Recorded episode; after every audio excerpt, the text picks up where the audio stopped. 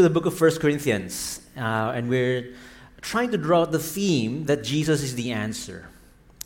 Um, now, that phrase, Jesus is the answer, that may seem cliche, like a marketing slogan that exaggerates to get your attention. But to say that He is the answer is not some hyperbole.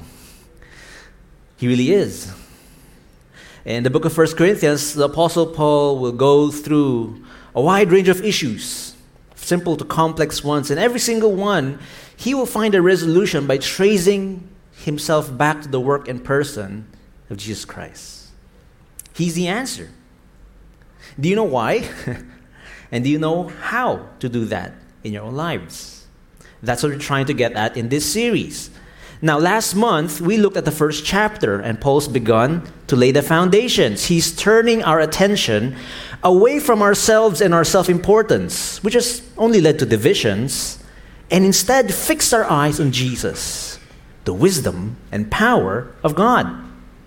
And then he ends that first chapter with this verse. He says, Let the one who boasts boast in the Lord. Now, what does that mean? What does it mean to boast in the Lord? That's what I want to unpack this morning. Now, the idea behind boasting comes from ancient warfare. When you're about to enter the battle, how do you get soldiers to face their enemies ready to charge with all their passion and all their might, even at the face of almost certain death for many of them? How do you do that? Well, one of the things that a king or a general would do is he would go to the soldiers and he would do a ritual boast. And he'll say something like, We will crush them with our overwhelming might. By tonight they will be dead and we will be the glorious victors. And then the soldiers would respond, ho ho, something like that, right? If you remember the movie 300. So it's a war cry, it's a ritual boast. They're boasting in themselves. They're saying, We're this, we're to do that. And that way, they muster up the courage and they charge into the battle with confidence. Now, what's interesting is the Bible picks up that idea and applies it to every human heart. The heart knows the world is a battlefield. There's heartbreaks, there's pain, there's death. How do you get yourself ready to deal with the battle? Well, here's what the human heart does. Here's what the Bible says. The human heart says to itself, you know what? I can make it in life because I am this, because I have that. Now, this and that, that may be my beauty, my strength, my talents, my abilities, my resources, whatever. You're looking at something that you are, something that you have, and you say, This is the reason why I can make it in life. This is the reason why I can find my place in this world. This is the reason why I will win the battle, why I'm significant, why I'm worthy of love. See, we're boasting in ourselves. We're boasting in something about ourselves. Now, the problem with that is the Bible says that kind of self boasting, it's the opposite of faith. Because faith means I can no longer trust myself I have to cling to God. And so, if you, if you know, uh, there's this well known passage in Jeremiah. It, here's what he says He says, Thus says the Lord, let not the wise man boast in his wisdom, let not the mighty man boast in his might, let not the rich man boast in his riches. But let him who boasts boast in this, that he understands and knows me, that I am the Lord who practices steadfast love, justice, and righteousness in the earth. See, here's what the prophet is saying. The prophet is saying, the rich man tends to look at his riches and he says to himself, you know what? Life is hard, but I have the purchasing power to turn the tides of the battle ahead. Or the smart man tends to look at his smarts and he says, you know what? Life is hard, but I think I'm brilliant enough to navigate my way through life. See, it's, it's, they're looking at themselves. That's where their faith is not in God. And that's the problem. That's a dead end, the Bible says. And then in the New Testament, here's the Apostle Paul now, and he picks up that same idea.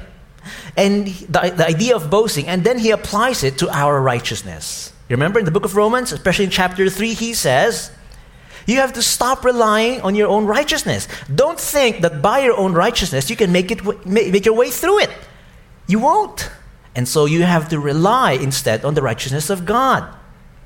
And now, in the same way, here's now the book of 1 Corinthians. Paul is applying that same idea. And he says, Stop relying, stop boasting in your own wisdom and in your own power. You won't make it. You need to rely on the wisdom and power of God, which is in Christ. Let the one who boasts boast in the Lord. Well, okay, well, what does that mean? Do you know how to do that? Well, Paul, here now in chapter 2 in our passage this morning, he's going to use himself as the illustration, right? So let me read that passage to you, chapter 2, verse 1 to 5. And I, this is Paul, when I came to you, brothers, did not come proclaiming to you the testimony of God with lofty speech or wisdom, for I decided to know nothing among you except Jesus Christ and Him crucified.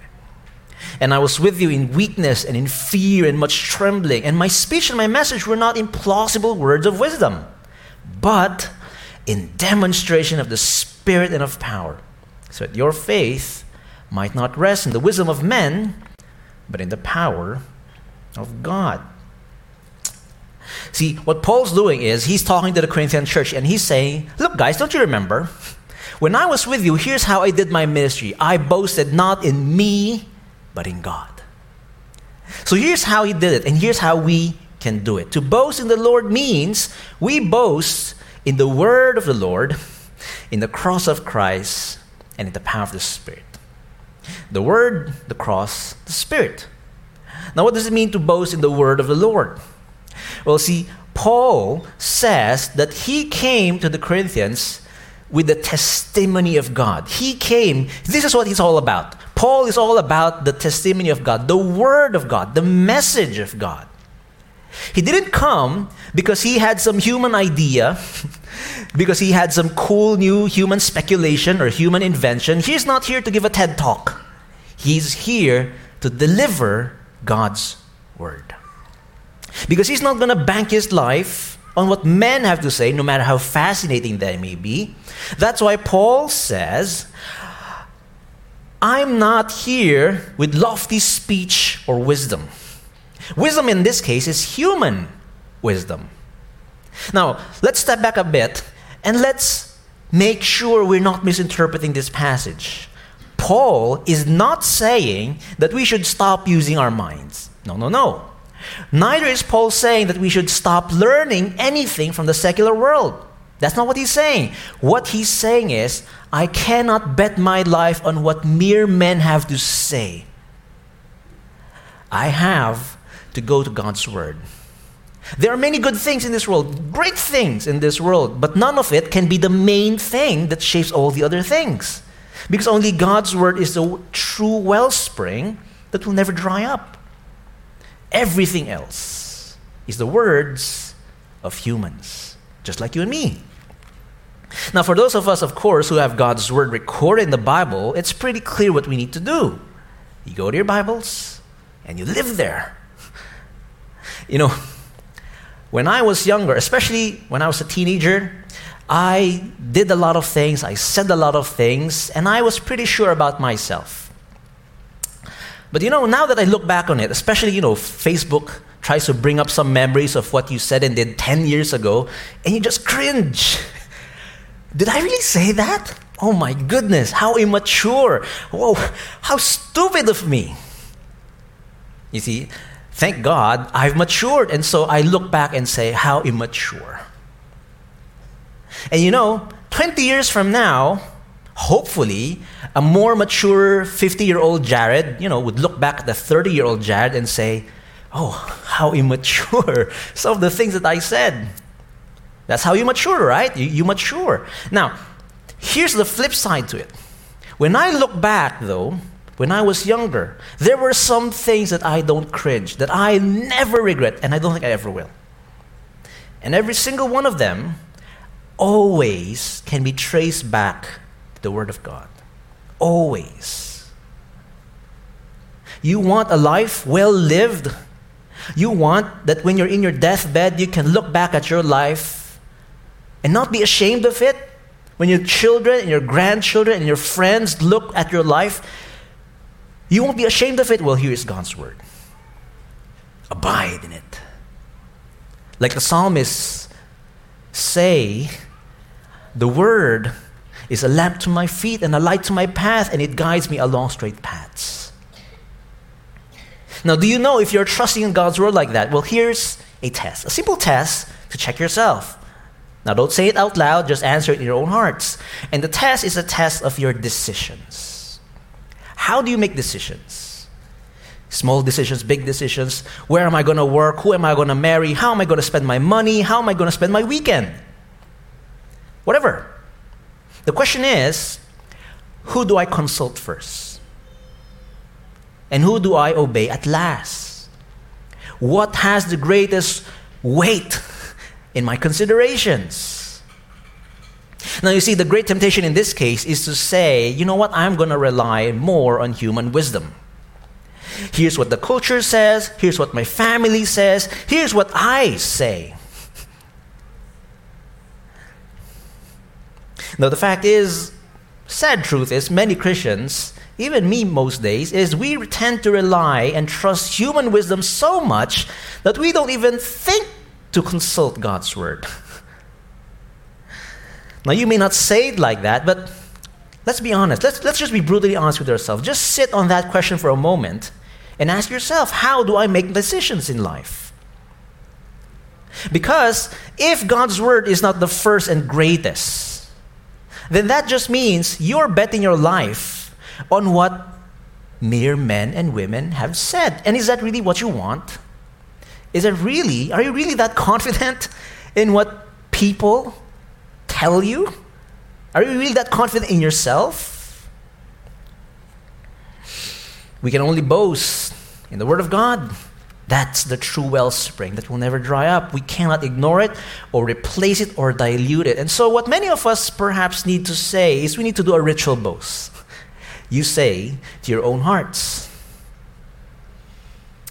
I know I can't make it in life. And even if I had all the wisdom of this world, I still cannot make it. But here's God's word. Here's what he says, here's what he reveals, here's what he commands, here's what he promises. And in that word, I can have the courage to move forward and be sure and be confident. That's where I can boast. Would you, would you want to do that right now in your seats silently?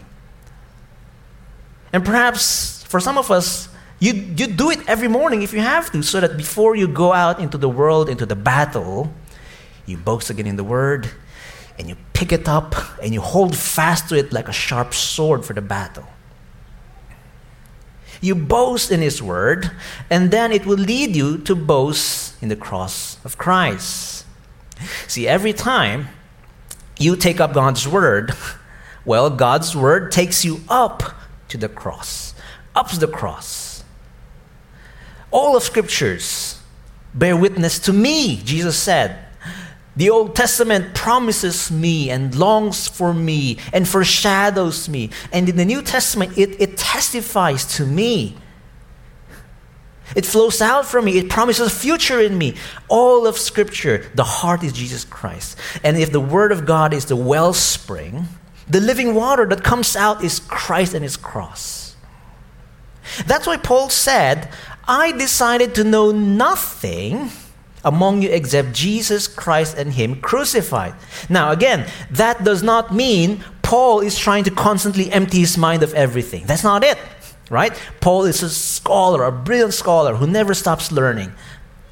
Now, what Paul means here is I've made a firm commitment that Jesus is going to be the center of my universe. I know nothing else. Everything else exists to gravitate and revolve around Him. I decided, Paul says. Now, take for, notice for a moment that word decided. Because that means there was a period of time where there was an indecision. There was a period of time where there was a painful choice he had to make. Why? Because everyone knew about Corinth. The city of Corinth is all about my glory. It's all about my importance, my prestige. But the cross of Christ is about God's glory. And it's either or, it's a head on collision between the two. The Corinthians were obsessed about their own prestige and glory. And so there were a lot of, you know, public speakers who would gather the crowds, right? And they would give an impressive speech, big words, big ideas, big brain moments, right? And then the, the, when, when it was impressive, people would esteem this guy and recognize his greatness, and they would want to be associated with this guy. You know, I follow this guy, I follow this guy. So it's all about lifting myself up, pushing myself up, up, up, up, up. My prestige, my glory, my greatness. But the cross doesn't push you up at first, it pulls you down. Your, it, pushes, it pulls your face down to the ground. Why? Well, the cross says, You're utterly nothing. You're utterly lost, hopeless. You're a hopeless case. The, that's what cross is saying. You're a hopeless case. Apart from the cross of Christ, He had to die to save you. That's what it means. And when you're before the cross, you can't say, you, you know, you can't say, you know, I'm not perfect, but I'm not that bad. No, you can't say that before the cross. The cross insists how utterly sinful your sins are. And so the cross means you're completely stripped of anything that you can be proud of. It completely strips any boasting in human greatness. There's no room for that. It's a complete humiliation for us. It brings you down to our knees in shame. And so the great temptation, of course, is to choose something else that we know would be a bit more flattering to our egos, to our self esteems. See, the Corinthians were obsessed with themselves. It's my greatness, my greatness, my greatness, because this is the way that I'll get glory. If I can prove that I am great enough, that I'm good enough, then I'll be worthy, I'll be significant, I'll be praised, I'll be admired, I'll be someone. Because the world says, parade to me and prove to me how great you are, and you will have your thirst for glory quenched. But then the gospel comes along and says, no, you empty yourself. You let yourself be humiliated. You let yourself be utterly nothing before the cross. Then God gives you the living waters of glory. That's why Paul says, I decided to know Christ and his cross. Have you decided? Have you decided? Because the gospel says the way up is down. You don't get glory by pushing yourself up, up, up. You get glory by push, by letting yourself be pulled down before the cross, down on your knees in shame. See, it's not the way to glory is not by puffing myself up, is to let myself be emptied. It's not human greatness, it's the weakness, it's the meekness of Christ. That's the way to true glory. What the world offers is never enough, it never stays, it's never satisfied anyone. But in Christ, true glory comes. The fullness of glory comes. In Him, I am truly recognized, truly someone, not just on earth, but in the heavens. In Christ, I am fully accepted, fully loved. Not just by men, but with God Himself, welcomed into the very heart of things. And that, of course, is what we are celebrating later in the Lord's Supper. The bread and the cup speaks of the body broken and the blood spilled at the cross. And it speaks a twofold message. It speaks first to our great shame but then immediately it speaks of our greater glory. Can the world give you that? No. Never. Only the cross. And so, are you boasting in that? Well, here's again another simple test, a second test for you. Okay? Earlier was a question, a test of your decisions. Here now is a test of your attention. Where are you drawing the attention to?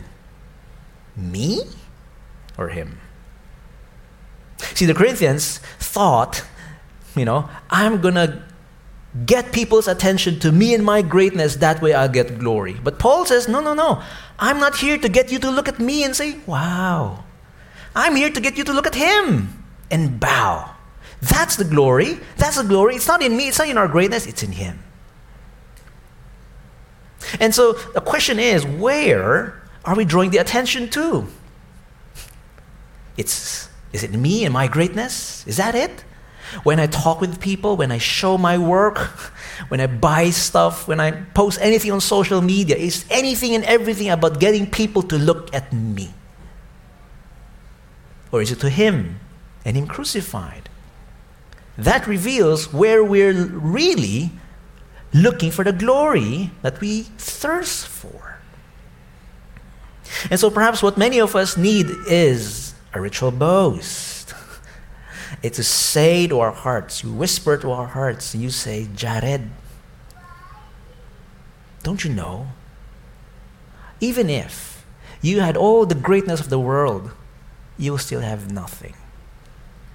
Jared, di, mo ba alam? Don't you know that even if the whole world admires you, you will still feel empty? But here is the cross of Christ. Here, it speaks of my great sin, but it speaks of a greater Savior. Here I am someone. Here I am brought into glory. And here's where I can stand. You boast in the Word, you boast in the cross, but that's not enough, is it? You can never get yourself there. You also need the third and last. You boast in the power of the Spirit.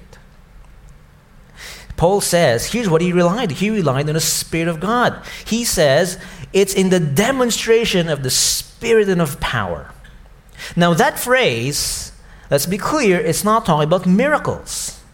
Uh, uh, in, in just, just the previous chapter, Paul said, the gospel does not rely on miracles to get the job done, to get it across to you and believe. No. So, what does this mean? This just means that it's the power of the Spirit to bring the gospel home to our hearts, home to our minds and our souls. It's His power that works in us. That's why Paul said his preaching was not in plausible words of wisdom. Now, Paul is not saying, you know, that he was unprepared, he was saying gibberish stuff, he was not organized. That's not what Paul is saying. Paul did his best. Paul preached with conviction, with reason, with logic, with evidence. But here's the difference the Corinthians thought that it was their impressive speech it was their polished words. It was their brilliant mind that would get the job done. But Paul knew and he trusted that what gets the job done is not his ability or his charisma or his preparation, it's the Spirit of God. It's him who cuts to the heart. So let me just say this straight. You want a life, you want a faith that moves mountains. You want to finally just get out of your own fears and doubts and ego and just live a life of joy and obedience and peace. You want that? Well, what gets the job done is not you and your strength, but Him. It's His power, it's a spirit in you. That's what gets the job done. Now, that does not mean that I do nothing. I just wait and I just come every Sunday and I wait and I wait for it. No, no, no. Paul did his best. Paul put in the work. Paul used every weapon in his arsenal to, for the battle. But the X factor that he relied on was him. The power comes from him. That's what gets the job done. That's what wins the battle. Do you have that X factor in your life? And so here's a third and final test for today a test of decision a test of attention. In here now is a test of desperation. How desperate are you for the power of God to break in? Break into your life and change things and get it done. And here's what I mean. Christians would say, of course, we, we pray, Lord, help me, Lord, help me I cannot do this, Lord, help me. But really, when, when it comes down to it, many of us look back and go back to what I have and what I can offer and what I can muster in myself. And what, just, just, what, what that just means is, well, you're not yet desperate enough. You still think that you can get it done with just a little boost from God. You're not desperate for the power of God to break in. Or perhaps you're a Christian who's just overly dependent on other people to get your life going. You know, I need a youth camp to get my spiritual life going. You know, I need a pastor to come and mentor me. You know, I need, I need someone to, to, to fix the mess in my life. You're overly dependent. Well, that just means you're not yet desperate enough for God to break in. You still think you can get by with just second hand spiritual power. Or you're a person who's tried the Christian life and failed, and you're just saying, you know, pwede na to. I can just, this is okay. I'm okay with this. Well, that just means you're not yet desperate enough. You think this is already okay. You're not desperate for the power of God to break in. See, Paul says, I had the Word of God. I know about the cross of Christ, but that is not enough. I need the power of the Spirit to come in and resurrect the dead parts of my heart. Are you that desperate? Are you, are you really that desperate? Do you realize how utterly weak we are by ourselves? There's no human strength that could get the job done in our lives.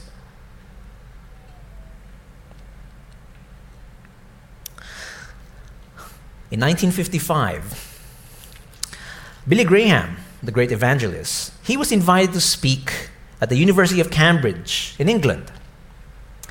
And when word got out, there was a lot of controversy in it. Uh, a lot of letters and articles, and the newspapers came out saying, How can this American fundamentalist talk to us about the blood of Jesus Christ? How primitive, how crude, how stupid. Don't waste the time of our best and brightest in Cambridge with people like him. And so Billy Graham, this is in his autobiography, he says he got a bit intimidated. And so the first few nights he was preaching there, he quoted a lot of intellectuals, you know, existentialists, philosophers, and all that, quoting, quoting, quoting. And if you know Billy Graham, that's just not him. That's not his SOP. And Billy Graham realized, you know what? I'm not getting much traction with my listeners. And so he got down on his knees and he just prayed. He said, Lord, tonight I'm just going to preach the cross. I'm just going to preach the cross. And then that night he got up on stage and he began in the book of Genesis, going all through the whole Bible just talking about every single sacrifice where there's blood and blood and blood, and there's now Jesus Christ and his blood. All the things that the professors and the best and brightest were embarrassed about and mocked. And at the end of that night, to everyone's shock, 400 young men and women stayed to commit their life to Christ. There's the power. There's the wisdom, there's the glory. It's in the Word, it's in the cross, it's in the Spirit. What Billy Graham did is what Paul is saying, and it's what we need in our lives. We need to boast, to trust, to rely in the triune God, in His Word, in His cross, in His Spirit. And what we need is the humility to say that my human greatness and human ability and human strength is not enough. I need Him. And so, in every decision, I will turn to His Word. In all attention, I will turn to His cross. And in my desperation, I will turn to His Spirit. This is the war cry of every Christian. This is our war cry. This is where we boast. Let the one who boasts boast in the Lord. Amen. Let me pray for us before we move to a moment of silence. Our Father in heaven, boasting in ourselves has not gotten us anywhere. It's not moving the needle. Lord, we need you. It's not my wisdom, Lord. I don't know.